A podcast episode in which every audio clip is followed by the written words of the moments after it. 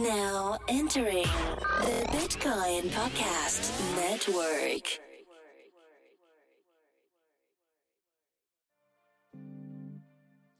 Yeah. Welcome to the Bitcoin Podcast. We in outshine. Bitcoins, we got 'em. Acquire, never sell. But catch us rolling deep like Adele. Bitcoin, blockchains, cryptocurrencies. Three guys faded talking Bitcoin, no fee. That's the free Bitcoin podcast, insane. And adoption is still the only thing, thing, thing that matters, man. Hey guys, welcome to the Bitcoin Podcast, episode number 156. I'm your first host, Marcello.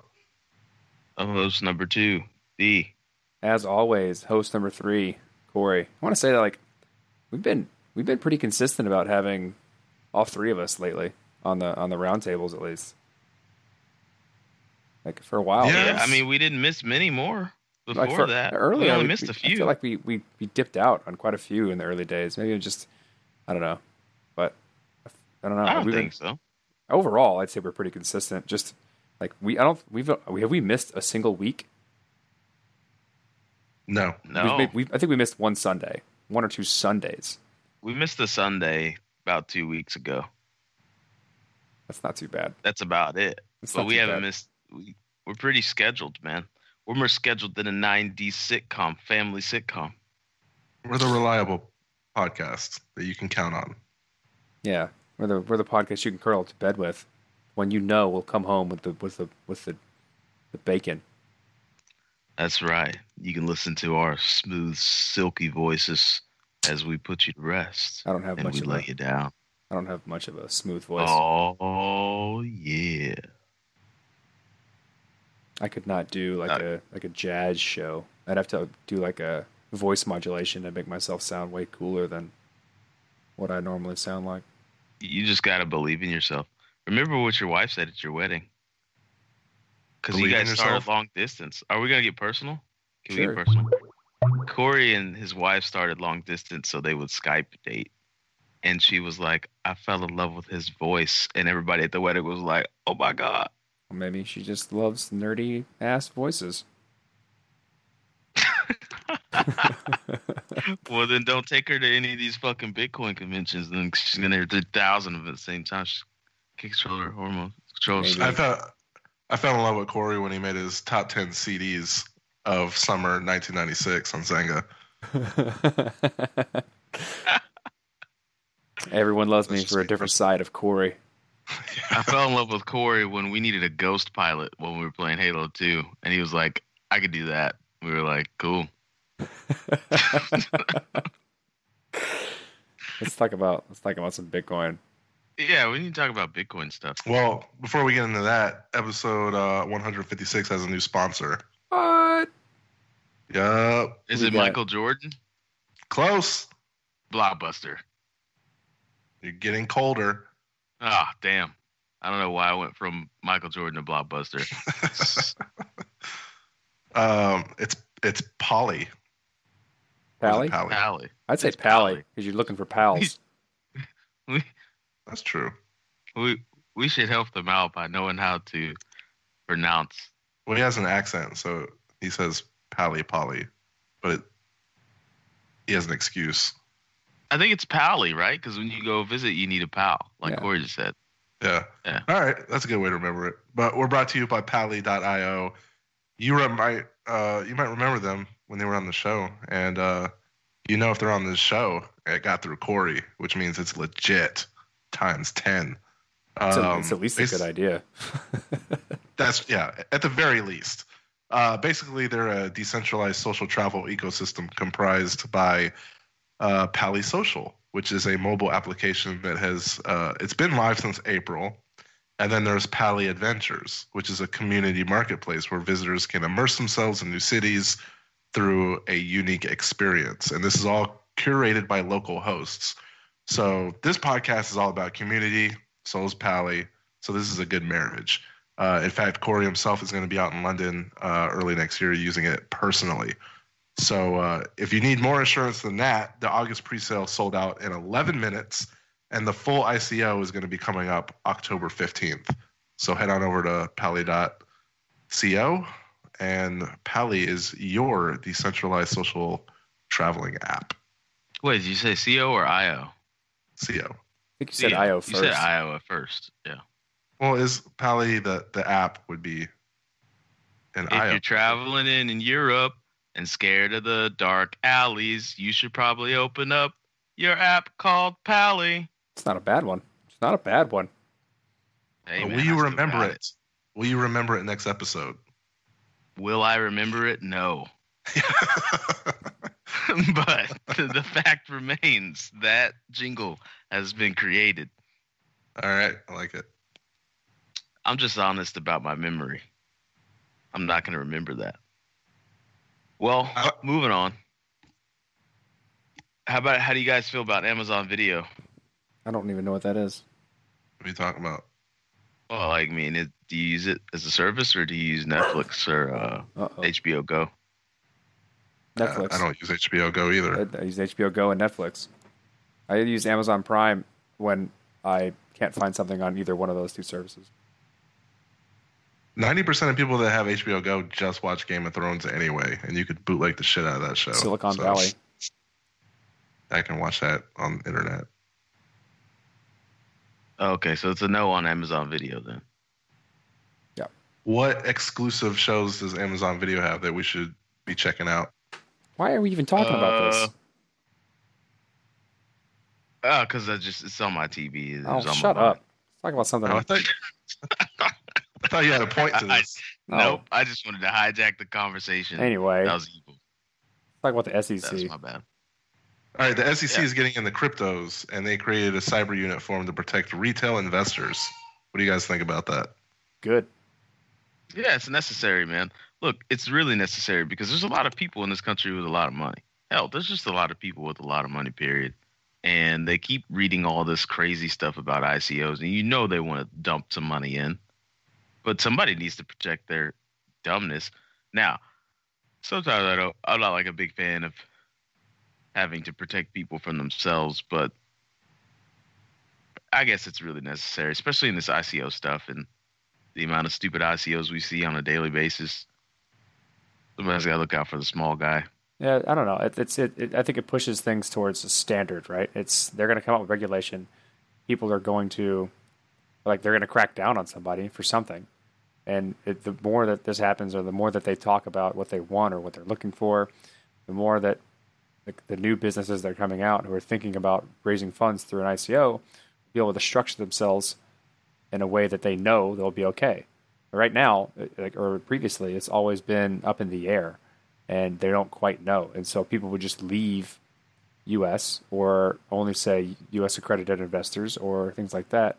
And with this, they'll have a much better guideline on being able to include people in the US with a lot of money or people who don't have a lot of money to to be included in these ICOs. It's so it's we can go back potentially to this thing where people who would like to raise money through this thing called the initial coin offering can do so and reach people who, who are typically have never been involved or had the access to invest into projects that they like.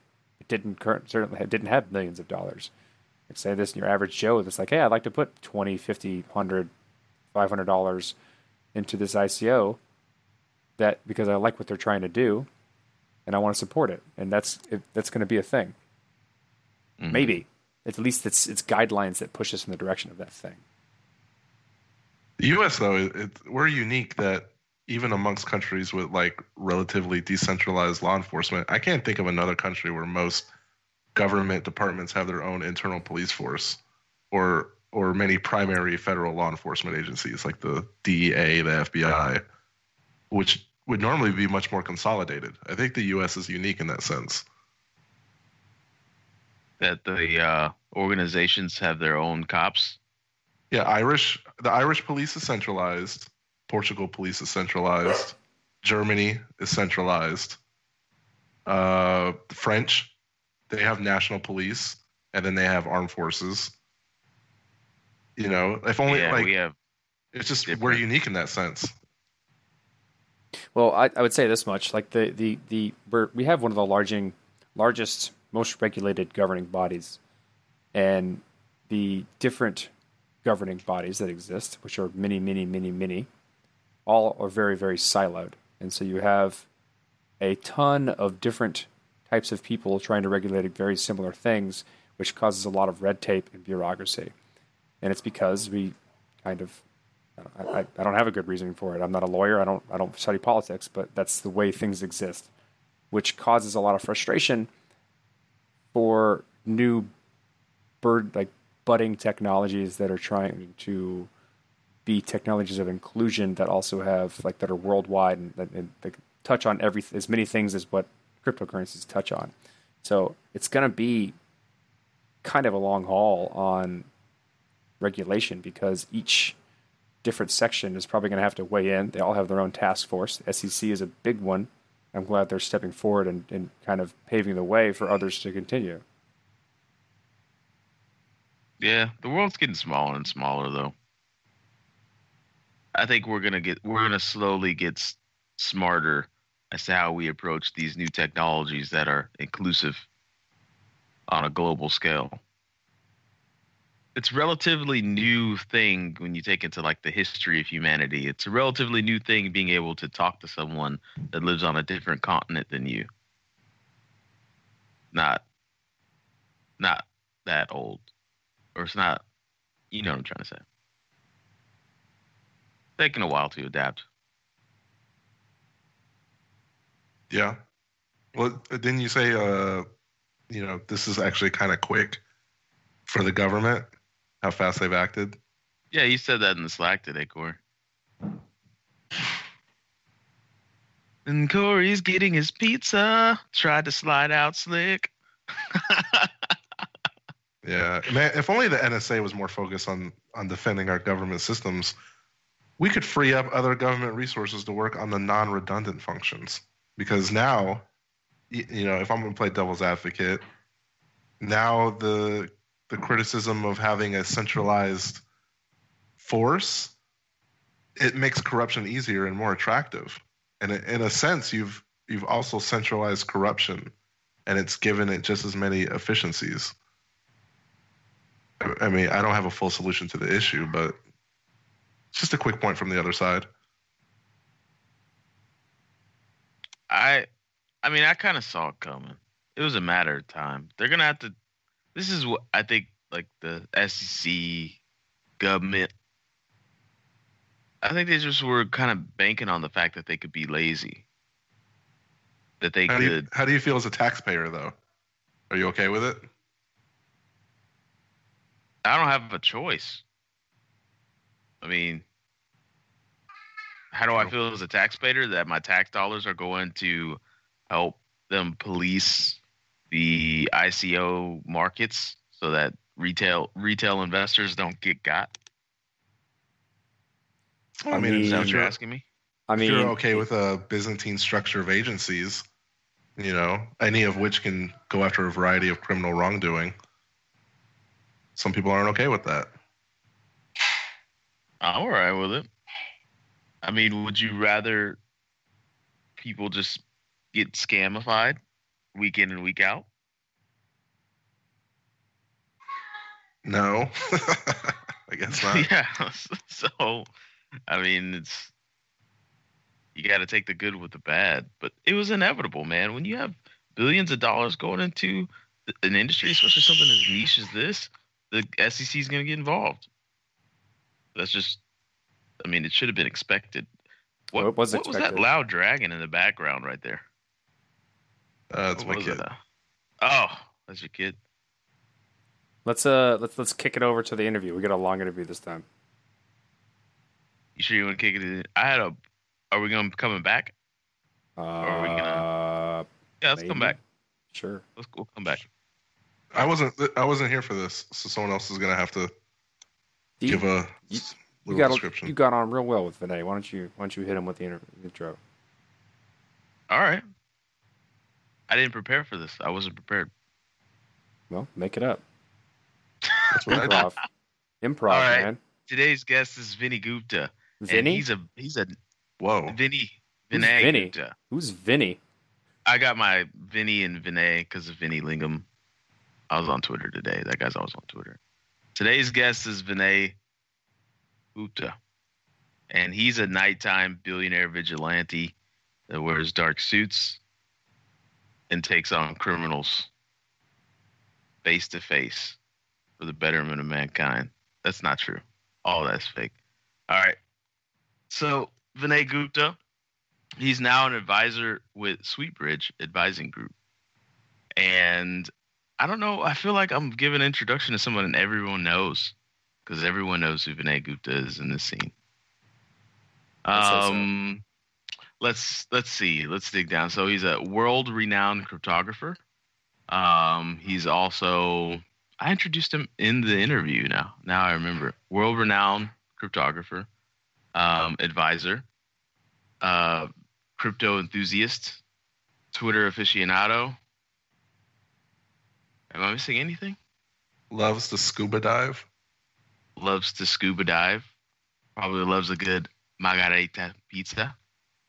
Um, Do you think he likes pineapple on his pizza? no, he's not the type. You can look at him in his eyes and tell he doesn't like pineapple on his pizza. Um, I really have nothing else to add. He's gonna plug everything he wants to plug in the interview. So, without further ado, here's Vinay Gupta. Here And hello, everybody. We are here with a man who, who probably needs little to no introduction in this space. Um, just such an amazing contributor to the space and very well known. But in case you didn't hear like our first our first go through with Mr. Vinay Gupta, um, I'm gonna allow him to kind of reintroduce himself to our audience, just like how you got into crypto space. I know you weren't in it for a little while, and then you kind of were you you had no choice but to get involved because it is just that amazing and just kind of give our audience just a little reintroduction Sure. um, as to who you are and, and what you're doing. well, uh, so I started out in crypto in the 1990s. Um, uh, as part of the e-gold economy way back in the day, I worked on uh, kind of privacy and security tools a little bit. Um, and then uh, I left the field and spent years and years doing things like energy policy.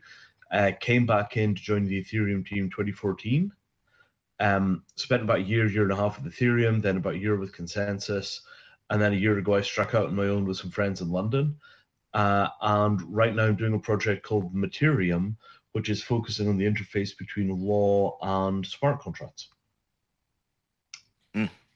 That's a hell of an So- interface. Yeah. Uh, yes.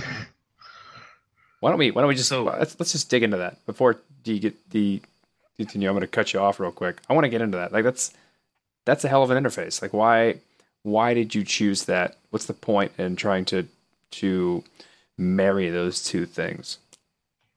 Well, so for years and years and years, Ian Grigg, uh, who is, you know, I mean, he was kind of like my generation's Satoshi. Uh, I bought anonymous digital cash from Ian Grigg backed 100% by physical gold in 2000. So Ian has been Hmm. around for a long time. Um, so, you know, Ian had been talking for years and years and years about the need for what he called Ricardian contracts. And a Ricardian contract is a contract where you've got a paper contract which is visible and understandable to a court, and the paper contract uh, delegates some authorities to a software system like a smart contract. Uh, and that results in a system that's fully legally visible to the courts, but is also um, fully kind of cryptographically secured. So you kind of get this thing that has the strength from the court system and it has the strength from the crypto as a single package. And Ian called this a contract. Um, but to make sure that the courts will honor these things, you want to run them through special courts. And fortunately, law has a mechanism for creating special courts that handle deeply technical issues, and that's called binding arbitration. And the binding arbitration courts are used for things like construction law, they're used for shipbuilding, Um, they're used for international shipping, almost anything that's really complicated and technical. You've got choice, which is you can go into a regular court with a bunch of expert witnesses, or you could go to a special arbitrator, and the arbitrator has the technical skills to understand what the case is about fundamentally. Um, so, about I don't know six months ago now, maybe a bit less, um, I was looking at the whole explosion that was happening with crypto, and it was like, well, you know, maybe we need to be doing something a little more hands-on and practical and direct in this. Um, so we put the venture capital project on hold and decided we were going to build one of these um, sort of court systems and the associated technical infrastructure around it. Uh, and that project is called Mattereum. Hmm. Is is there going to be so for this project? Is it is it like a platform? Is there a, a token associated? Like how does it roll into the crypto space? Well, so ninety percent of the work is legal work. Um, it's hiring lawyers to write really, really specific, detailed, specialized contracts that two people can sign um, that will transfer a set of authorities from the plain paper world into the crypto world. And specifically, that will basically give a smart contract um, legal force because of this kind of handoff inside of the paper contract where it says, you know, the following things are being handled by the smart contract, and to understand the legal status of the situation, you've got to examine the smart contract. So to get that to work, you need basically the paper contracts, you need the smart contracts, and you need an arbitration body which can be named in the smart contract as the private court that will hear the cases. And you need to build those three things simultaneously because no two of them work. You need the full set before it's effective. If I were to try and even layman that up as much as possible, are you trying to standardize the legality of smart contracts based on how we currently do smart contracts? Pretty close, yeah. Pretty close. Um, I mean, this is not that esoteric in practice, right? So, say you want to sell me your couch in exchange for me paying you in Ether. You know, if we do that through something like eBay, eBay doesn't currently have the technical capability to look at the blockchain and know whether or not you paid me.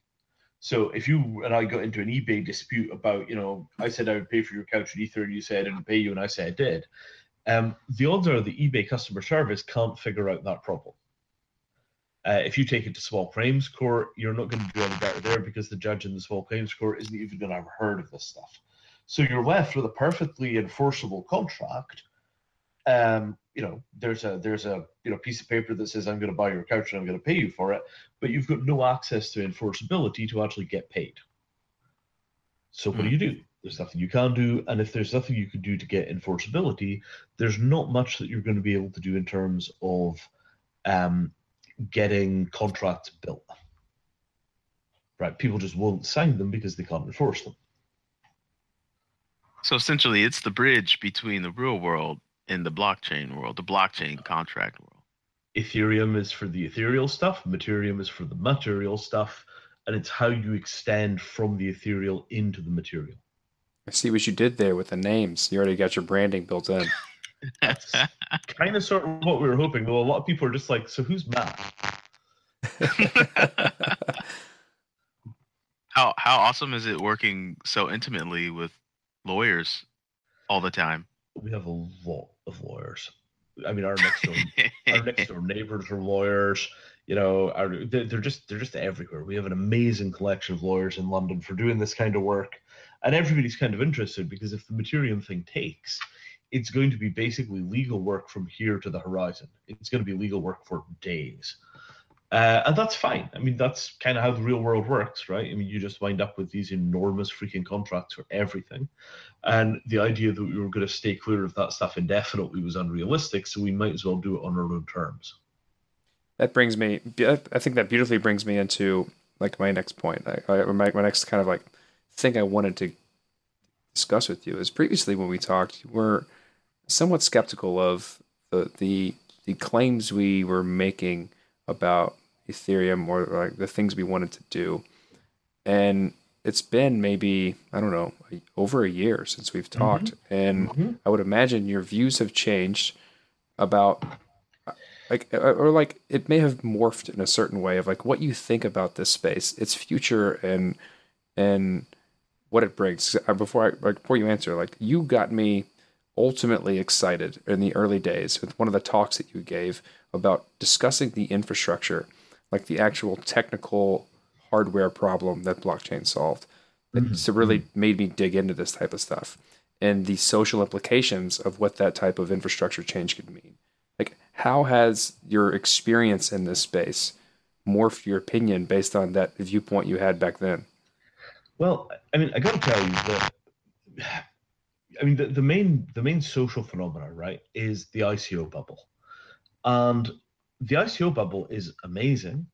It's it's a really really powerful phenomena, um, but it's also just uh, you know a bunch of people running around naked and on fire, and you know I, I really worry that people are not really putting this into a historical context. They're not really making sensible investment decisions uh, and they might get lucky. There might be so much uplift from the underlying platform technology as things like um, uh, proof of uh, um, uh, proof of stake come into Ethereum, right? So it may be in a position where you wind up with this crazy bubble, and then the technology expands so fast that it fills the bubble out again. Um, but it may also be that you get this crazy bubble, and then the crazy bubble just pops, and everybody turns around one day and is like, "What the hell just happened?" Um, so I think we're now in a much more precarious position than we were with Ethereum at kind of ten or twenty dollars, and a whole bunch of heavy engineering work getting done because the foundation had a few million bucks to do the engineering work. You know, now you've got, I don't know, whatever it is, 25, 30 billion dollars of money sloshing around in the Ethereum ecosystem. Um, and I'm not sure that there's any maturity in the ecosystem to be able to turn that kind of money into real engineering. You know, the Hmm. Ethereum Foundation is not 20 times the size it was when Ethereum was a 20th of the price. Instead, what we have is a whole bunch of people who are like, you know, I don't know, ICOing like, you know, websites for like $42 million. It's a good point. Like the focus of the of of the effort has changed from let's make tech that changes the world to let's make a website that makes us a bunch of money that potentially allows us to maybe build tech later on. Well, I mean, even even if most of the ICOs built all the tech that they're going to build, even if it all succeeded, most of it is basically junk. Do you have any you have any gold stars that you would like to pass on to people that isn't junk? Like is, is is there is there good projects going on? Because there certainly has to be. Well, I mean, okay, so let's let's differentiate between kind of what's interesting and what's good. So there are a whole bunch of projects which are going to build next generation blockchains by raising money from the Ethereum ecosystem and then going off and building things which are intended to be fully scalable from their initial conception. And that kind of work is interesting, but generally speaking, the engineering teams that are associated with those projects don't have anything like the level of firepower necessary to solve the problems they say they're going to solve. Hmm. So I am somewhat pessimistic. You know, if you saw a team that was, you know, seven or eight professors of computer science who'd come out of a parallel processing, um, you know, uh, school somewhere like Edinburgh University Centre for the Foundations of um, Computer Science, Laboratory for the Foundations of Computer Science. If you saw teams coming out of those kind of places, looking at these kind of problems with ICO money behind them, you think, okay, maybe that's going to work. Um, but if you see teams that have a lower level of technical firepower, I'm really suspicious that a lot of that stuff is just not going to go anywhere unless they're able to manage, you know, to hire the people that have those kind of skills and then get the teams to actually deliver the software. So that's the stuff that's really interesting, and I kind of I have a wait and see attitude to that. One branch. Um, then there's a bunch of financial services infrastructure where you know they're basically ICOing huge amounts of money, largely to provide liquidity pools for things like stable coins, and that kind of stuff. You know, the money is still basically in the ecosystem; it hasn't really gone anywhere. It's just moved from one form to another, and it will be able to move be moved back again if those things don't work another set of possibilities.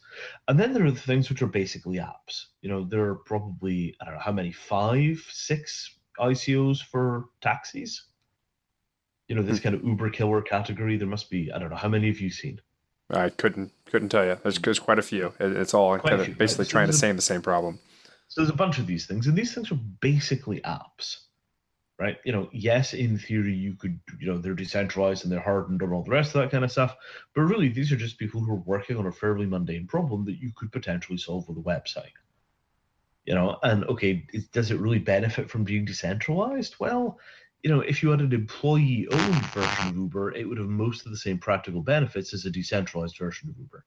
What if we take away from the decentralization aspect of it and just talk about the token aspect of it? That like the the scarce token that ends up being somewhat of like an API key to the platform that provides some benefits to the community using that particular application because they are apps. They're called decentralized applications. The token involved with them is supposed to be a way to incentivize the people using that application to contribute to it. do you see value in that, or is it just people saying shit in hopes of making money? Well, okay, so this gets into mechanism design, and mechanism design is a pretty uh, recently interesting area of economics. Um, uh, I want to say the Nobel Prize was given to somebody that was a specialist in mechanism design, maybe one prize ago, two prizes ago. Um, you know, proper hardcore technical stuff. So, in theory, uh, if the tokens are correctly designed, they ought to be able to create what they call commons. So, you know, a sort of piece of virtual property uh, which has a special set of rules associated with it, which has some kind of membership structure. And within that, what's good for one is good for all. And as a result, you get a zone of cooperation, you get really special things resulting. Um, most of the use tokens, I don't think, have that property. So the problem with use tokens is this a lot of them are pretty naive in that the assumption is you pay one token per transaction. And if the token becomes worth 100 times what it was yesterday, the transactions become infeasibly expensive. So you wind up with a conflict of interest between the investors in the tokens that want the token to be expensive and the users of the system that want the tokens to be cheap because then they get cheap services. And that does not seem to me like you're going to get a long term beneficial economy out of that because you're just baking in the structural conflict between customers and, sh- and stakeholders kind of on day one. So I'm not sure that those kind of approaches are going to produce the things that we want. Uh, on the other hand, if you had a whole bunch of uh, project participants that were all accepting the same tokens to work inside of the same ecosystem, you know, for example, if all of the companies that were doing kind of taxi type operations were using the same underlying token and there was a kind of generic transport coin that everybody could use for transport projects, maybe that would work. Right. But I don't see those kind of structures. Um, recently in the past month or so, uh, I've been getting a massive education on token design from a team called Sweetbridge. Uh, and that has hugely altered my perception of what's possible with this kind of stuff. Um, but that is still very much like sinking into my skull. Um, I'm just slowly beginning to learn how to see the world through that set of eyes. Uh, and I think that set of approaches might deliver a whole bunch of the stuff that we want. But, you know, it's going to take some time to figure out how to do this stuff. Well, Can you uh, Go ahead. Go ahead. elaborate on the Sweetbridge? Because yeah, we we caught wind, and by caught wind was emailed to us that you are advising for Sweetbridge, or you've joined their advisory group. So what? How, you said they opened your eyes, and you hadn't been looking at things like that. So- what did they do? How, what are they up to? So remember a couple of years ago, I wrote this piece called Dog Atheism. Mhm, Remember that? mhm. So dog atheism was this kind of long grasp that there was something about the way that we were representing value in the ecosystem that destroyed a whole bunch of information that we needed to be able to make good decisions. So, you know, think of something like bottled water, right? You're buying bottled water to put in your car. You see two bottles on a shelf. One of them was shipped 1,800 miles to be there, and the other one came from like 20 miles away. So, on a simple sort of common sense practicality basis, you really ought to prefer the one that came with the shorter transport distance because at the end of the day, water is water. There's nothing to choose between them. Mhm. But the way the offer is represented takes away some of the information that you need to make the decision. I see.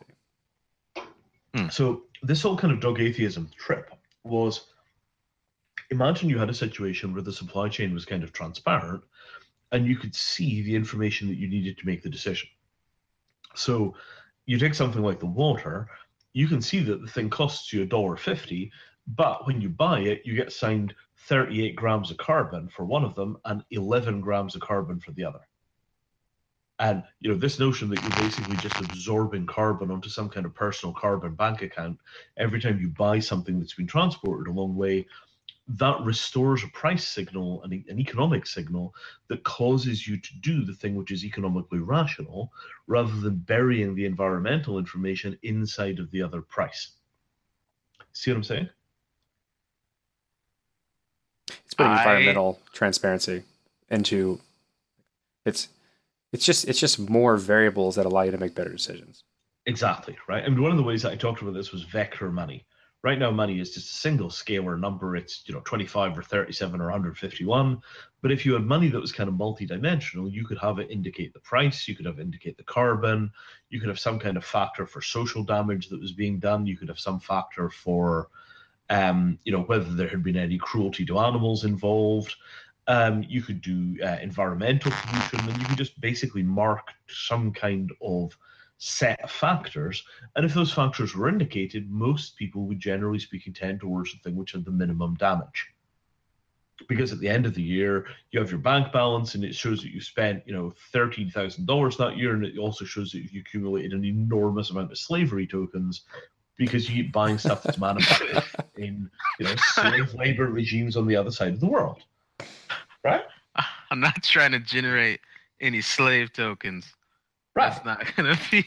You see what I'm saying, right? But you know, everything that you buy, you know, at some level, if you're buying electronics, you know that there are a bunch of kids who make a living crawling in holes in Africa, pulling up minerals that are used to make the radio transmitters inside of your cell phones. I'm not trying to buy blood don't- iPads.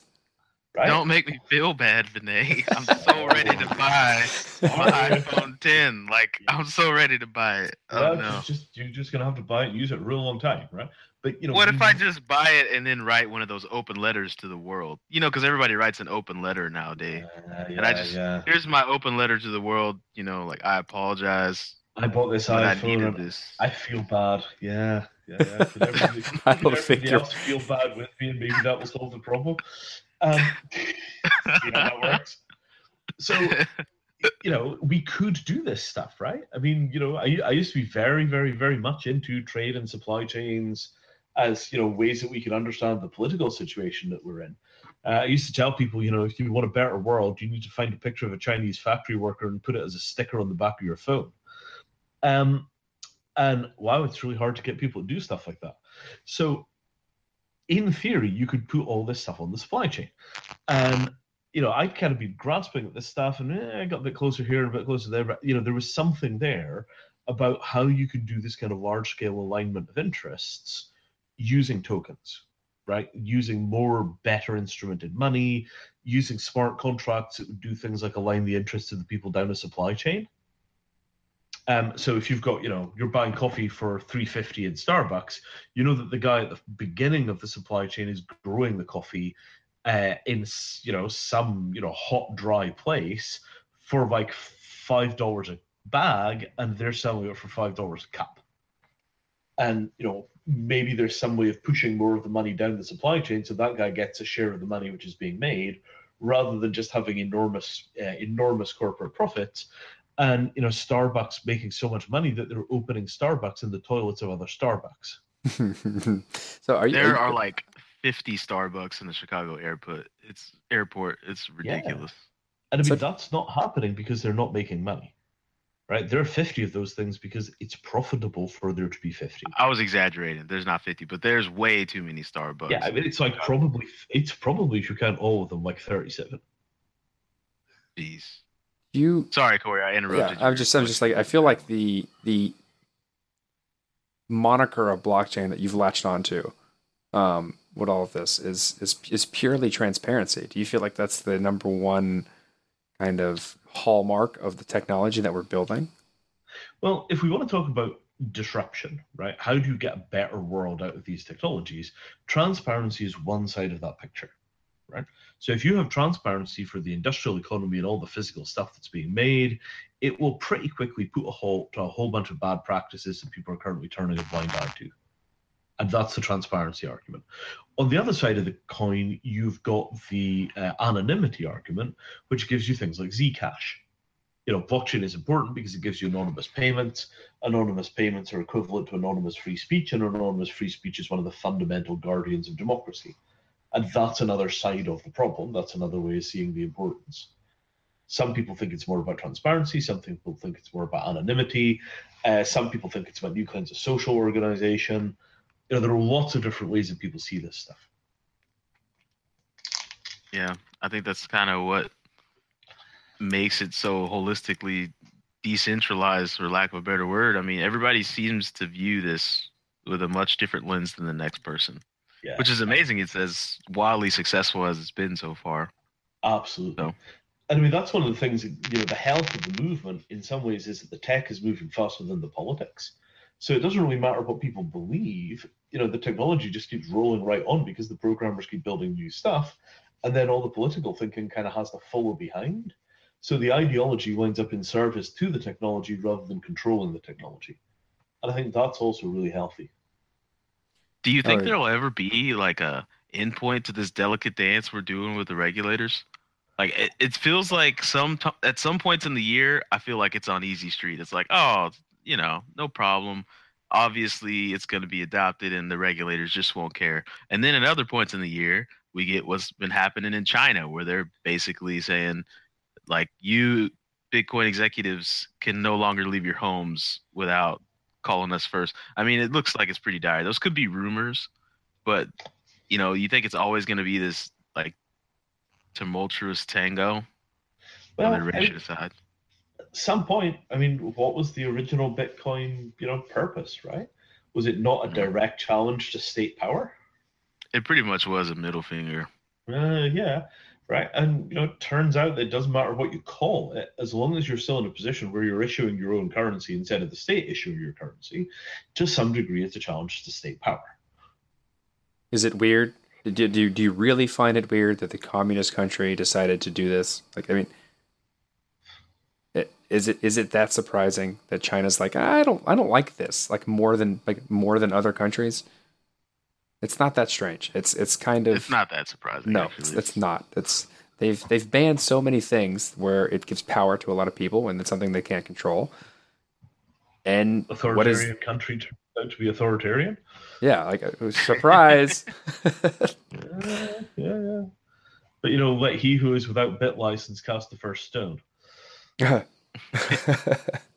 well, I mean, it, I don't know. There's there's aspects of regulation that I think are good, and, and aspects of it that are are stifling, and it, it really has to do with the, in in my personal opinion, the ignorance associated with those causing regulation. And if they don't Well- understand the technology or how they feel they can control it, if they don't understand the technology, they make bad decisions on the things that directly affect how people use it. I mean, that's one side of it, right? There is definitely some of this that's driven by ignorance and fear. On the other hand, you know, if you're looking for a place where a whole bunch of people are going to lose their retirement income and be left as, you know, homeless old people, look no further than the ICO bubble. Mm, yeah, that's that's also mean- fueled by ignorance. I mean, the, I mean, if you really, really dig into the tech and try to find these, don't get me wrong. There's there's penny stocks exist, and they've been taking people's money for years, but we still Sure. have like companies that make the significant money off doing an I like an IPO, and that helps them fund into something that's that's potentially good. It, there's and that's the way this technology works. It, you're going to have people who are just going to make money off off garbage, and then companies that can use this tool to fund themselves to make something that actually matters. So I, I saw a piece by, um, believe it or not, Vitalik's father go by on Facebook, and he talked about being someplace and getting a haircut, and uh, you know his barber was talking about how somebody had like called him up and told him to buy into some ICO because it was a great way to make money for his retirement. Ugh, gross. And you know, Dmitry Buterin was just like, "Oh my god, this is the end of the world. What have we done?" Yeah, it's gross. It's it's horrible, right? So in Yeah. that kind of environment, either we stop these people doing this, or the SEC stops these people doing this. But if we're not able to stop it ourselves, somebody else is going to stop it because the state is going to wind up picking up the pieces when it all goes wrong. I actually have a success story on the other side of that, but I'm gonna say like we stop it ourselves. I don't know if that's possible because I personally tried to. I had an older gentleman who, what I do through social media, and he contacted me personally, and this was about four four and a half years ago, and he was telling me his plans with his finances, and I said, I could tell you about Bitcoin, but I don't want you doing anything crazy. This man contacted me about six months ago and was like, I did all that crazy stuff you told me not to, and now Oh. I'm wicked rich and I can retire. Thank you. And I was like, Don't thank me. I told you to do the opposite. I said, That's Don't amazing. do I said, That's Don't do amazing. any of that stuff.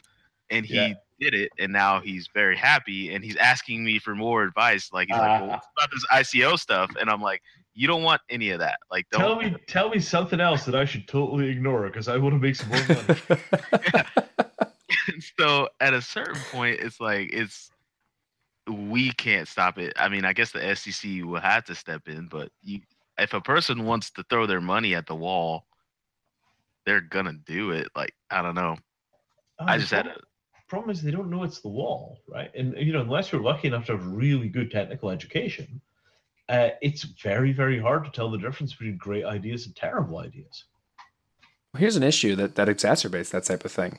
If you want, say you're an average Joe and you want to get into this, you look for media outlets to learn or try and find information about the, like the ICOs or uh, something like that. And and if you do that, the majority of the media outlets are just getting paid by the underlying ICOs to then shill out like all the all the good things that are happening. I mean, we get Uh-huh. we get tons and tons and tons of solicitations for people to say, "Can we come on your show to talk about things?" every every day. Yeah. or like You we'll bet. pay you to put an advertisement or all this other type of stuff and and and we we turned down i don't know 95% of them and i know Yeah, yeah. that the majority of people who are doing this type of thing this is like media outreach to, to try and build out some type of podcast or youtube say yes to everything i know that for a fact Mhm. because i watch it happen and that makes the average investor see things and think it's leg- and legitimize like falsely legitimizes these things. And then they throw money at that proverbial wall that they feel was legitimate because that's the first thing they saw when they tried to look it up. Yeah, absolutely. You know, they heard about it in the papers, and you know, in this case, the papers is a bunch of blogs, and and you know, boom, here's your problem. Um, I mean, you know, when I was in high school, uh, high school or first year of university, I got some business cards printed up, um, that said that I worked for the Bavarian Illuminati Data Processing Division. and you know this was like you know this was like dot matrix printer microperf cards. You know this was not a high-tech forging operation right? This was something that i printed at home. And you know there was a nice like kind of 60s style logo with an eye and a triangle. It was just this kind of very like a hairline triangle and a single black dot for the eye. And you know i had these and i had to stop using them because people took them seriously like I didn't know there was a Bavarian Illuminati. I'd heard of that. I didn't realize. Yeah. Oh yeah. So it went corporate in the 1920s, and since then it's been largely an IT firm. That's amazing. And I just had this kind of spiel, and people took it totally seriously. Right, and to the point where it was disturbing because at that point in time, business cards, you know, people had never seen a prank business card. Mm, so you had some real power from the joke Right. you know, because it was like, you know, we're talking 1991, 92, people didn't realize you could print business cards at home, and it was still an instrument that had some kind of authority behind it. it's a fantastic analogy for the current state of things So you've got a whole bunch of bloggers with, you know, nice looking professional sites that look like they cost a lot of money, and people don't realize it was $59 for a template. And, you know, the, the equipment for, you know, making everything look great and the filters and the photoshopping and all the rest of these things, it's brought the price of what looks like professional media production down to the point where if you've got a bunch of people that are diligent and hardworking, you can make yourselves look like a million dollars. so we've commoditized professional professional like face value is that what's happened it's just gotten harder and harder and harder to tell who the pros are um, because the surface appearance of being professional is now much easier to achieve than it used to be That's very true. Right same thing's true for video like you know what you can do now with like $2000 worth of video camera used to require like you know five men and lighting rigs Yeah. and now it's just point and click off you go Uh, in your pocket And what we haven't done is built new accountability structures on top of this stuff. So, you know, ENS is potentially the backbone of a new accountability system. You could really do some stuff with ENS if you put your mind to it. Uh, we could set up our own credit reporting agencies. We could have agencies that basically credentialed ICOs. You know, there, there are really concrete things that we could do about this in the way of setting up kind of you know proper research teams that would give reporting and that would be accountable for the long-term results of their reports. But all of that stuff involves people taking time and energy to go and do a job that really nobody wants to do right? You know, endlessly sifting through junk business plans and deciding that you're not going to endorse these people because they're a bunch of thieving clowns. If it makes you feel any better, I'm a, I'm a, I'm a perfect use case for that type of thing. I started out making ICO analysis articles for yeah. like the, the distributor distribution of, of all these ICOs of the of the early large ones, and as time went on and the proliferation started, I got like morally upset or ethically upset of like the like one the types of things that were making a bunch of money, and two, the distribution of investors being not what the original plan of ICOs is for. It was just like mm-hmm. three people basically buying out the entire thing, and then the the company saying we're incredibly successful, our token is incredibly distributed. Yes, yeah, yeah, absolutely. I mean, this is the whole kind of you know whale attack problem. Yeah. Um, and I mean, all of this stuff goes back to the failure of um, the decentralization of mining. You know, I mean, Bitcoin was originally intended to be something that people mined on their laptops overnight. And if we kept to that, then the you know billions of dollars that are coming out of Bitcoin mining operations would have been distributed among all the Bitcoin users, and you would have wound up with a system which was basically kind of egalitarian. You would have a constant redistribution of wealth inside the system because of the way the mining worked. And instead, because the mining turned out to be vulnerable to ASICs and then concentration, we wound up creating an oligarchy, and that oligarchy then rolled its winnings right through into Ethereum. Yeah, but like with with with even if we talk, we stick with ICOs, the distribution of the token doesn't isn't isn't subject to these types of things. I mean, granted, I, I guess it, you you you you're forced to structure your ICO in a way that tries and dis- disincentivizes very large like investments if you would like to do that type of thing. But you're right, like because the, like a good portion of the ether is held in small hands from early investors, mm-hmm. they get to pretty much buy up whatever they want without really digging into their coffers too deep. That's what I'm saying, right? Okay. So you know, I mean, what percentage uh, or how many whales have ether equal to the bottom 50% of ether holders? Two yeah. dozen? Five dozen? Three? I don't know. I right? I mean, this is a these are these are dynamics that you know the system was not intended to have in the first place, and there's always going to be this tension inside of the crypto world between the sort of feeling that decentralization ought to give everybody an equal say in a kind of democratic way, and the truth, which is that decentralization is serving to produce enormous concentration of wealth. Is it? Do do we ever really break through this. Well, I mean, I feel like there's there's there's, there's still a like if we compare this to traditional systems, it's still better because we've had a we've had a distribution of wealth in terms of like the number of millionaires say Ethereum has created by itself mm, is yeah. far better than any other thing that's made millionaires in the future. It's it's distributed the amount of millionaires more than saying three people made f- you know, five hundred million dollars to a thousand people made a smaller amount of millions, which is better than most things that have existed in the past. Yes, I mean it's certainly spreading the money out, and also because so much of the initial money is luck. You know, you happen to mm. hear about it, you happen to listen. it's a very different thing from you went to college, got a PhD, and then got a job in the right company. Yeah, you know. So we've got a lot of wealth in the hands of people that were basically just in the right place at the right time, and that means you've got a distribution of different kinds of personalities, different kinds of skills, different kinds of world models. It's basically acted like a lottery um, for kind of progressive nerds. So we just have we just we just made a bunch of Roger Vers, basically. Uh, well, it's a, it's a broad range, right? I mean, I'm I'm quite a fan of Eric Voorhees. Uh, I only met him the one time, but you know that was a really, really deep, strong, comprehensive political thinker. He'd really figured out what he believed. He was going out in the world to apply that stuff. And you know, if he was you know not in a time when he'd had crypto as an outlet, he probably would have wound up running a dot com that did I don't know super advanced pizza delivery. You know, his, ability to live in some kind of synchronicity, uh, you know, connection with his values wouldn't have been possible until the technology came along to support those values.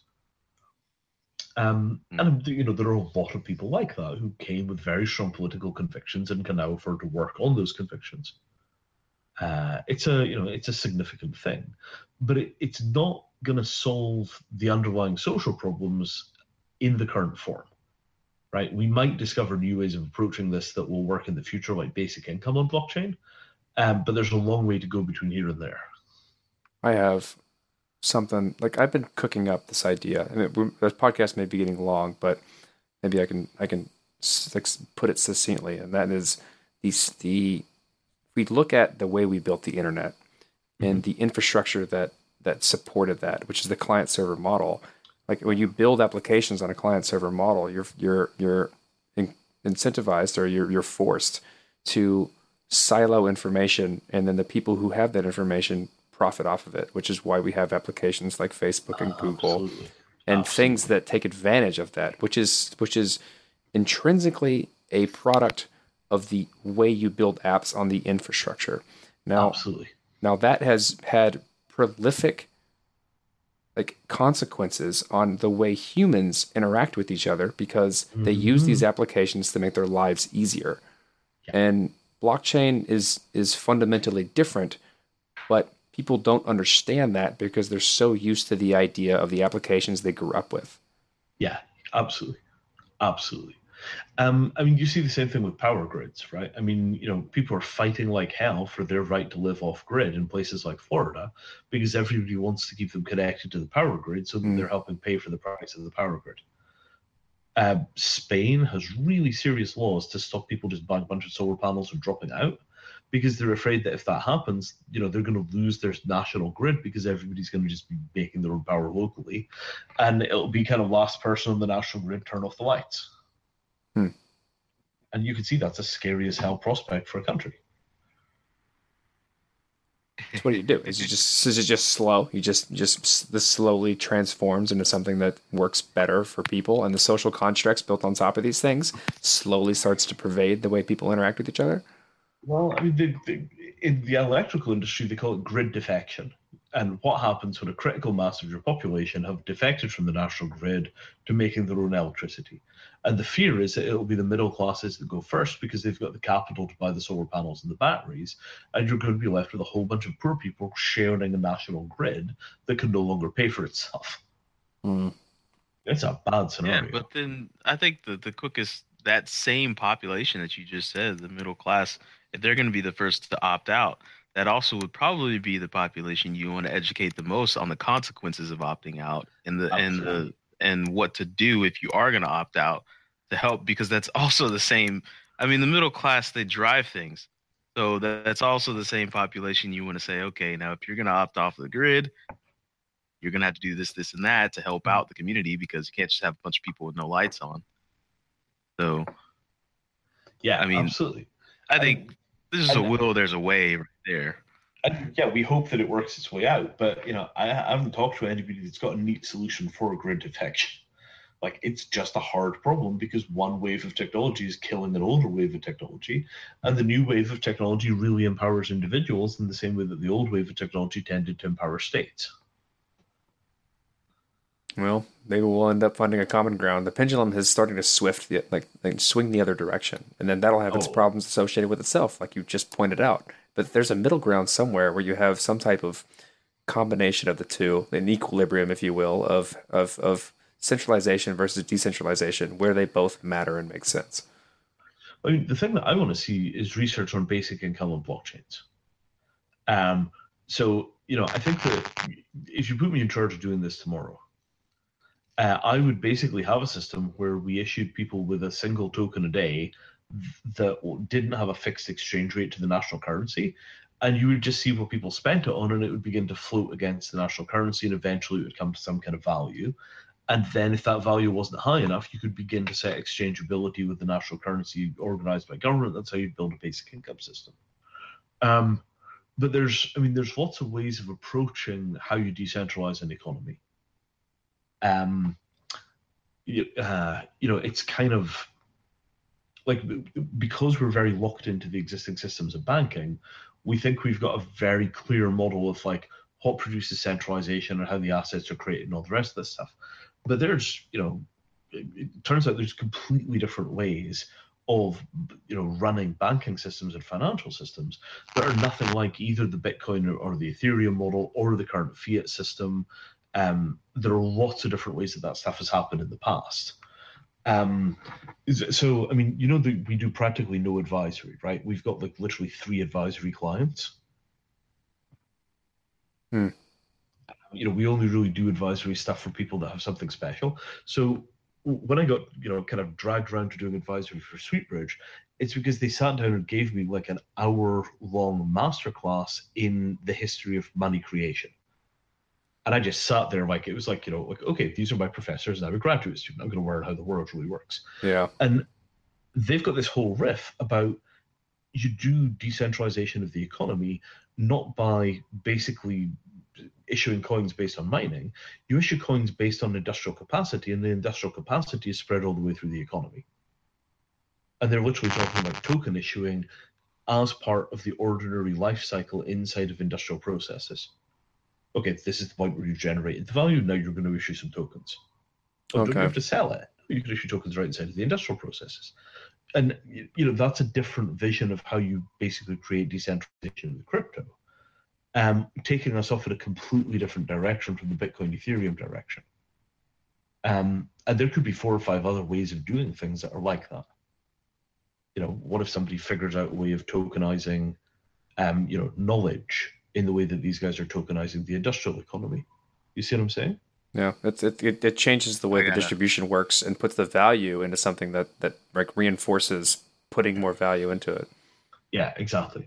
So there was a, an old project by a guy called Art Brock called the Meta Currency Project, and they were looking at a world that had enormous numbers of different tokens. And I really disliked Meta Currency Project because the way that it was being expressed, it sounded like a surveillance state from hell, in which the market basically surveilled you all the time in the, the process of creating and issuing you all these funny little tokens you know, and it was like a reputation panopticon, and it was terrible. How Um, can you say surveillance state from hell as if they come from other more pleasant places? well, I mean, you you we do get on quite nicely with the Facebook surveillance state. You know, it's, it's kind of useful and pleasant. Yeah, Well, well, you well, know, I- you I- can't. I- you can put more than a thumbs up there now. You can put. That's the thing, face. though, right? Like it's it's like it's that's the same concept that I was talking about earlier, where you have if like based on the infrastructure of the client server model, you're forced to this ideology of you give up privacy for convenience, Well, And- because we're not paying for Facebook. Right? But Right. you're you're giving up your privacy for the convenience that Facebook allows, whereas that's not sure. necessarily the same thing when you switch the the infrastructure. But I mean, you know, part of the problem is that Facebook just won't take your money. No, If I yeah. could pay Facebook twenty five dollars a year and never see another advert anywhere on the internet that had Facebook information behind it, how much happier would I be? Well, it um, still it would still suck because the content on Facebook's terrible. Well, sure, but that's, you know, you know, all of our friends are idiots. Uh, you know, same thing on Twitter. Like, I'm getting to that point, like, particularly after things began to get really kind of dark and complicated in America, the quality of the thinking on social media has just gone straight down the toilet. It's awful. Yeah, if it's not a meme, I'm not paying attention. Oh That's man, just- you just lost. You just lost him. He's done. I'm just, I, just like right here, right. This is like our generation's Cuban Missile Crisis. right? We're sitting here, right here, possibly on the eve of nuclear war between America and some, you know, crazy little country with a bunch of nuclear weapons, and you know, there's just that moment of just like we're sliding right through this thing. There's just no sense that it's really happening. Did you guys watch the the you know the Trump Rocket Man speech?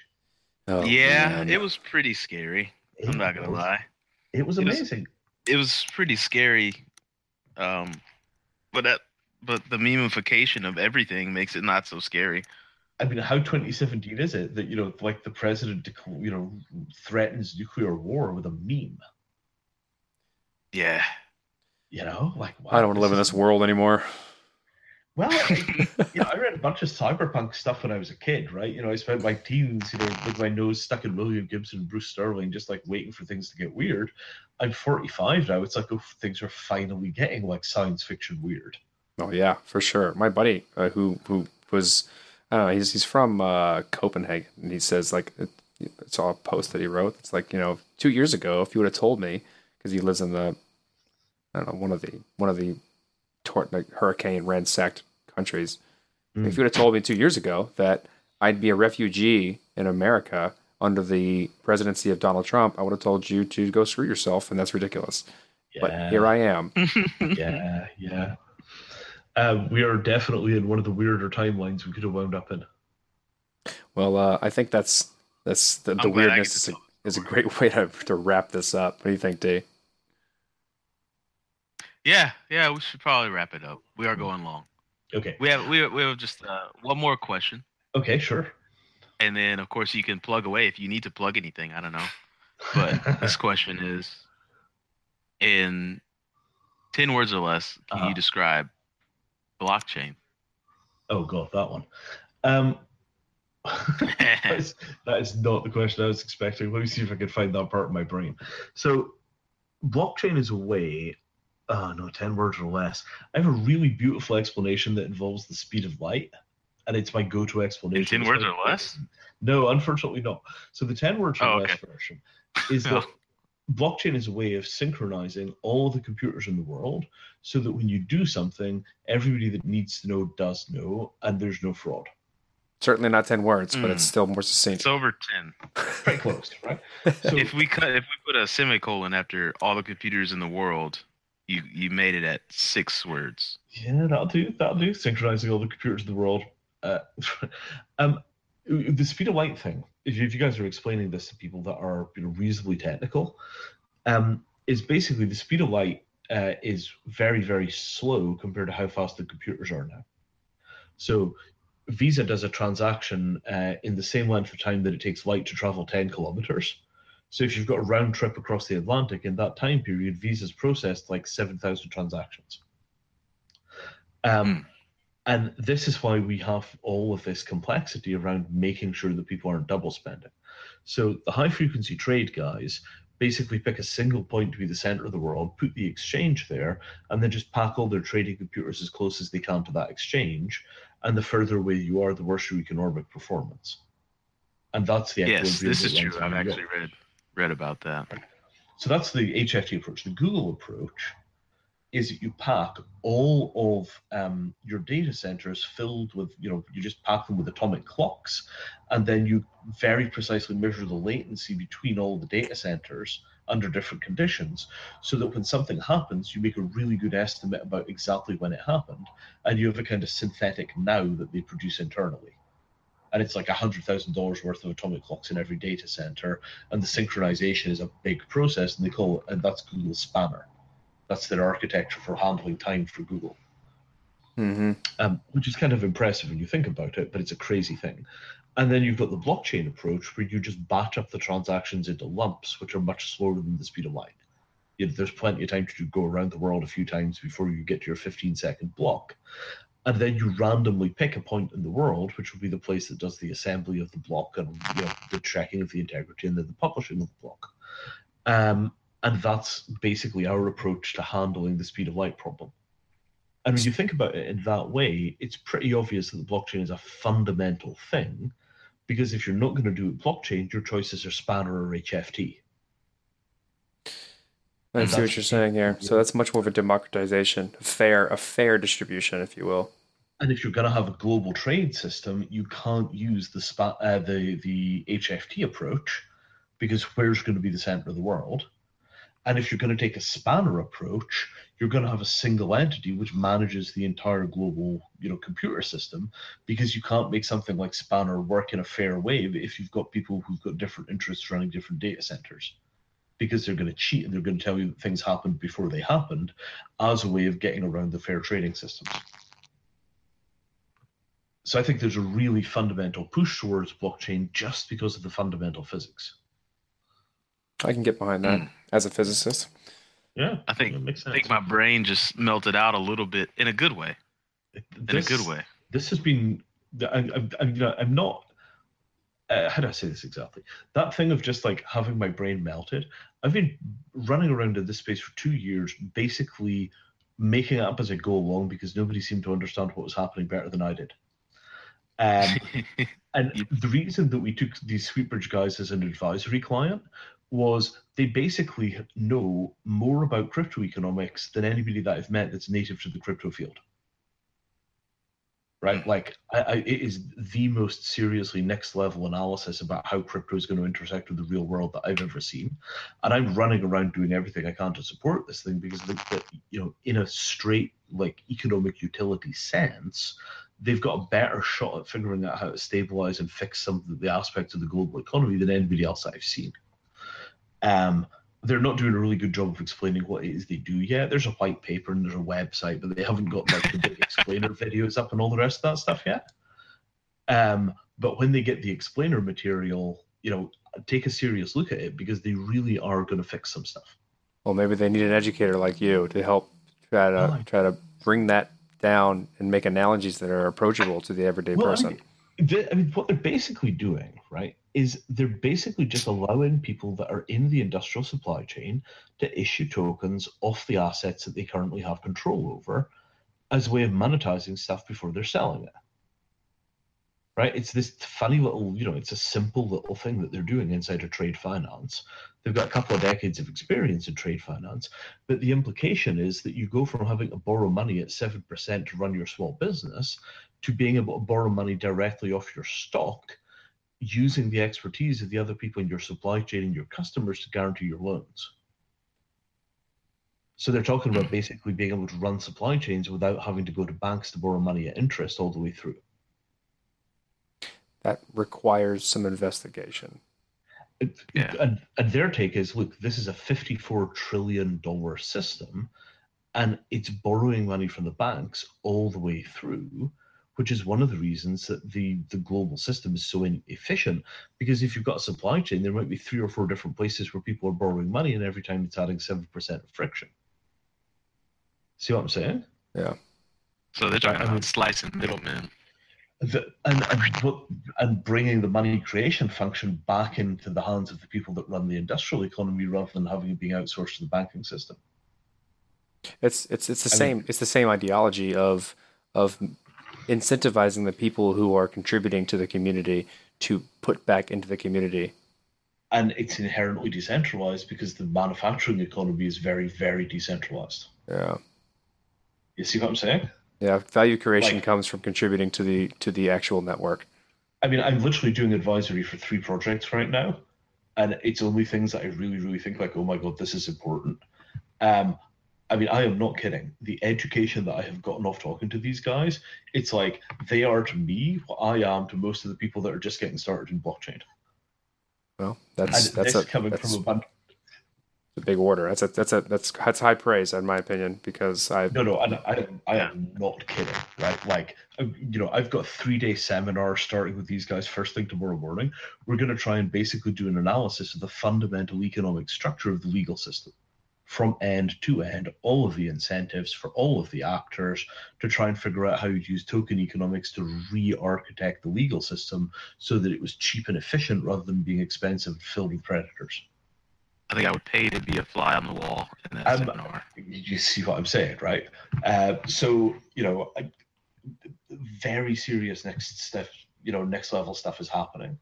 Uh, I don't think they're the only you know massive gorillas from other fields that are coming into blockchain there are probably similar people coming out of research science there might be similar people coming out of i don't know technical finance i don't know exactly what's happening but i think we're beginning to see like really serious leadership intelligence types from other fields come into blockchain with their visions and figure out how to do the architecture. Energy, right? You know, Rocky Mountain Institute is doing a whole bunch of blockchain stuff. I suspect there's similar stuff happening at Rocky Mountain Institute. But what the really heavy thinkers from other fields can achieve when they come into the blockchain space and pick up the tools, I think that might turn out to be the next round of real acceleration. Well, I like what you said about the leadership piece because the space definitely needs it. Yeah, because so. because we've been making this stuff up as we go along. I mean, you know, Like we we've got tons of intellectual depth inside of crypto, but we don't have tons of intellectual depth in terms of how the rest of the world operates. Um, Mhm. and this is actually the first time I've seen people with that level of firepower coming into the space, um, and picking up the tools and figuring out what to do with them. So I guess this is yeah, you know, if I got takeaway from this evening, it's basically like watch out for the kind of field leadership from other fields coming in, um, because like you know they're seeing things in the blockchain space that I had never seen from inside of it myself. Um, and if that's typical of what happens when the big guys arrive from other places, I think it's going to get really exciting really quickly. Definitely. That's a that's a great way. That's a great way to finish this. And I, I like we want to Absolutely. thank you, Vinay, for coming back on the show and and just having a great conversation with us. We- You're always Mm. welcome back, and we've always enjoyed it. Really good talking, guys. And um, oh, uh, things to plug: Internet of Agreements conference happening in London, 16th of October. Okay. So uh, yeah, it's up on internetofagreements.com has a link. Uh, the conference will be free. Uh, we're looking for sponsors, and uh, tickets are going to be in short supply. So if any of you guys are coming across for this, let me know, and I'll make sure you get a ticket. Sounds great. We'll make sure we put that in the in the show notes for our, our viewers to see. Cool. Thank you. All right. Have a good night, guys. And that was the interview with Vinay Gupta. We thoroughly hope you enjoyed. It's always like um, I've said, it's always like go into your favorite professor's office hours to learn about your favorite thing when you're talking with Mr. Vinay Gupta. So we hope that you um, do a little bit of research on the company Sweetbridge, and um, with such high recommendation for Vinay Gupta, it behooves you to at least learn a little bit about the technology that you're trying to drop on the world. Really happy that you've incorporated Vinay into your or sorry, uh, behoove into your vernacular. You used to hate on me for saying it all the time back in the early I days. didn't hate on you. I love behoove. It's a good word. It's a good quality word. It's a strong word. It's like it's forcing without forcing. Like here's a very strong suggestion. This is what you should be doing based on what Yeah. you're already doing. I'll use it in any situation. Like if somebody is like uh trying to stand on the train tracks, trying to play daredevil with the train, I'd say, "Hey, youngster, it would behoove you to step off of those train tracks." Very calm too.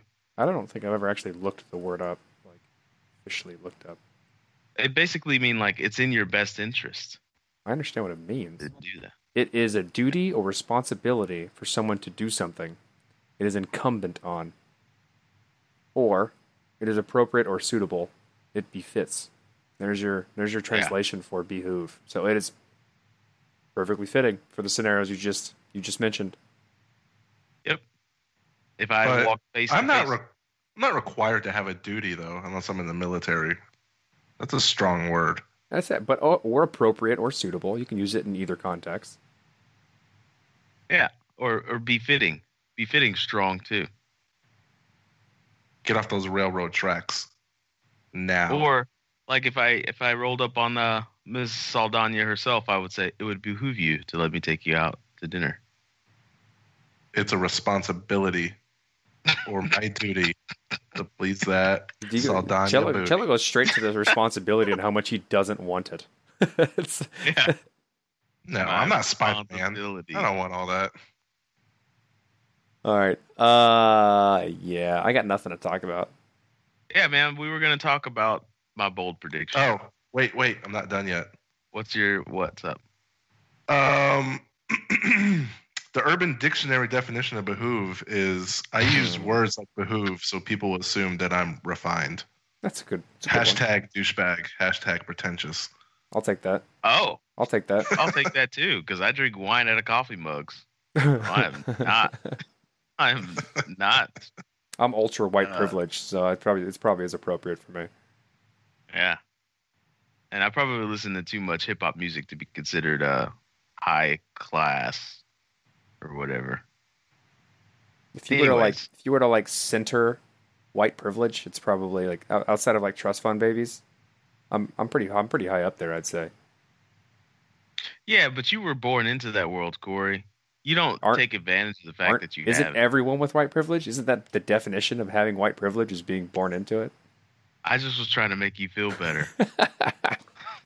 Hey, Deacon Frost was born a vampire, but he wasn't accepted by the full vampires, so it didn't benefit him. I'm a daywalker. Wait, Deacon Frost wasn't born a vampire, was he? I thought he was made a vampire. No, I think he was made a vampire. I think Blade Was he? the only born into vampire. Yeah, Oh. Blade is born into vampire. That's why he's the Daywalker. Oh, I messed up. I messed up an analogy then. Sorry. Shame, Wow, shame, it was shame. it was your responsibility to get that analogy right. It would have behooved you to get it correct. God damn it. All right, Your bold prediction. My bold what is prediction. what is uh, the ether price is going to go up a lot. There we that? That's go. not that's, That's- not there it terribly is. bold. I mean, that's pretty bold for somebody who's a newcomer to the space. That's not Oh, terribly bold. I got my neighbor to sign up for Coinbase, and he's bullish on Ethereum. Ethe- I got it. Ethereum pushed him into the space, so I would I agree. got another the narrative prediction. around Ethereum is typically more positive, and you just hear it a lot more. So people assume that it's going to be rising more. What's your other bold prediction? His neighbor's going to be logging into Coinbase 15 times a day for the next three weeks because he Mm. just got into crypto. You are one with the boldness. And so I don't know how you come up with like I don't know how you stay daring to make these types of bold predictions and uh and are still I had alive. a mini freak out the other day. Here's I'm getting real uh, Nostradamus with this. I'm gonna put on my tin cap too. I, I had a prediction that all this crypto stuff was a designed to release by the state to get an entire group of people that are going to have just let just hear it out. Entire group of people that are going to have a lot of wealth in the future the millennials re-bought in to the state because it's just going to like skyrocket in value and we're going to think we're the shit because like we're millennials and we know how to save our money the way we want to save it but then it's going to crash and then we're going to it's going to renew our faith in fiat currency I think it's a long con, baby. But I, I mean, think if I get wealthy in between that long con, so it's I'm a okay long it. con bought in by the rest of the world to make America great again. And then America's gonna crash that shit. It's gonna crash down, and then everyone's gonna say, "Oh my God, how did we get so foolish as to keep so much faith into something the state didn't do for us? We gotta go back to that fiat shit. We gotta go back to the titty, baby." And then we go back to that fiat titty. That's ridiculous. I mean, it's a bold claim, Corey. Now Like, that- can't that- be bold. Behooves the moniker bold. Yeah, that was pretty bold. I will go with bold on that. That was bold. Ether price Next- rising next- early ter- short term. I would say that's not very bold. Got DevCon coming up. People get excited about stuff. There's going to Yeah, be a lot of things that are, are, are said during DevCon. Bitcoin price. What are we, what are we thinking? I don't know. Depending on um, what happens with the fork, I think it's going. To I think it's going to go up. I think it's going to go up past four. I don't think this next fork is going to be that big of an issue. People are pretty seem to be pretty okay with the fact that everyone's just jumping off of SegWit 2x.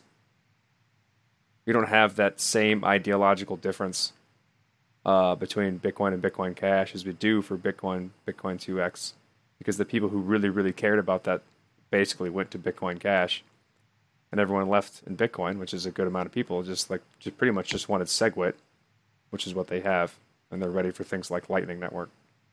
Which, by the way, D, you somewhat discussed a bit incorrectly in your previous on ramping with D. Which one? Um, I don't know.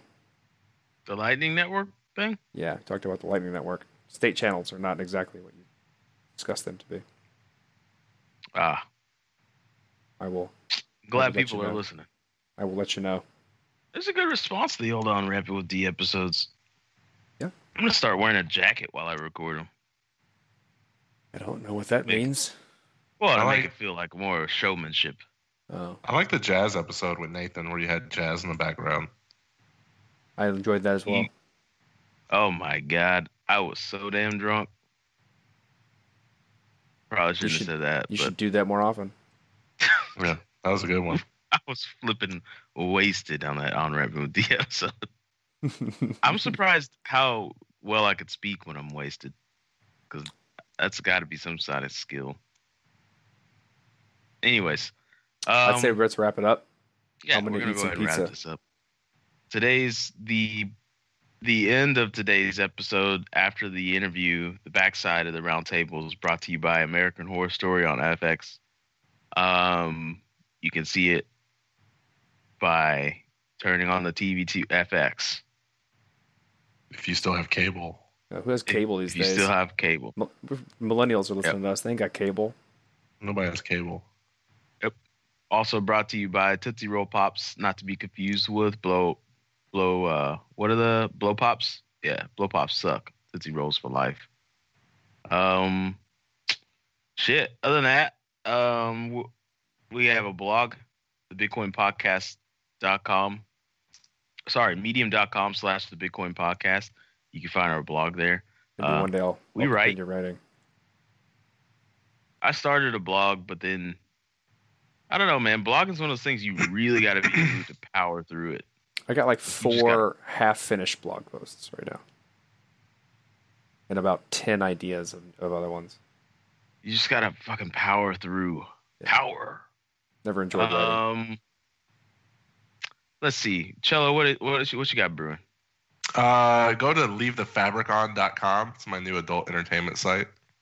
It's a good Leave one. the fabric on. Dot com. Nice. I'm gonna- That's a I'm good gonna- one. I feel like that you're trolling us. Well, you're just gonna have to type in that URL and see URL URL I'm doing it right now. and see. no, Oh that's man, I really hope that's a porn site. D, you know what I'm referencing, right? I do know what you're referencing. Okay. Oh, URL's available. Not, may not be by the time you hear this. I don't know what. I'm- com. I don't get it. I don't get it. You don't get it? Remember when we were bullshitting in the last episode? Never mind. We're not gonna yeah, bring that up. It's it's hard. Yeah, it's hard to It's- bring it up again. it's in the past. Um, Twitter at the BTC Podcast. Cello tweets. If you tweet to him, he'll tweet back to you. Unless it's a whack tweet, then he will dodge it. That is true. Next month, I am going sober through October. I have gone about two years of being steadily drunk every day. I think I'll uh, Sorry. I think I'll stop for a little bit and go and go sober through October. So if you want to that. join Should me, we start a thing? You Sober in join me? October. let me know. Tweet me. Tell me you're gonna you're gonna keep me going. Yeah, man, that's a thing. Let's do this thing. Sober in hashtag sober in October. I will be like Um, kind of breaking it because I have a party um, at the end of the month on like the 29th, and then we're gonna be in. can't do that, bro. We're getting. you oh, can't don't- drink until I'll- November. I don't care. Uh, No, we're Dude, good. We're, November our first 1st. night in Mexico. and is then our first night in November First night Mexico is Mexico. November, like the end of Me- November. First. So that's how I'm celebrating being sober through October is getting hammer drunk at the very end of Fucking it. obliterated. That's what I'm talking about. So that's I like that. this idea. All right. So if you're I- listening, I- right now- I will be our designated not obliterated in Mexico. We can't all be obliterated in Mexico. I'm gonna microdose you with roofie so you can get obliterated. This In is- no, this isn't the Hangover. We have to go to this conference. Cello, why you so tired all the time? I don't know, man. um, so Let's that's that. That's something Yeah. I'm gonna do. support us. Hashtag sober in October. Corey goes sober. I go sober. Then November first, we show the world how not sober we wanna be. Sober through October. Sober through October. I like that. I like that's what I've been and if saying. you fail, you get the cold shoulder. yeah. mm-hmm. You fail, you have to send us some money. You have to donate Yeah. to the podcast. Yep. Mm-hmm. Okay, Yeah. well, uh, shout out to Zoe Saldana. Um, shout out to Michelle Obama. Shout out to that new tennis girl. Have y'all seen? She's like a she's like Serena Williams 2.0. I don't know her name, but she won the Masters. She's mega cute. I don't I don't watch boring. Is Serena Williams cute? Isn't she like six foot two? She's Wesley Snipes That's- with long hair and some. It's not a matter of Serena Williams being cute. It's a matter of creating an ultimate human being. And if her and LeBron James would have got together, oh my god. That is a sex tape I would not watch. that's that's okay. We got an episode. Play the outro.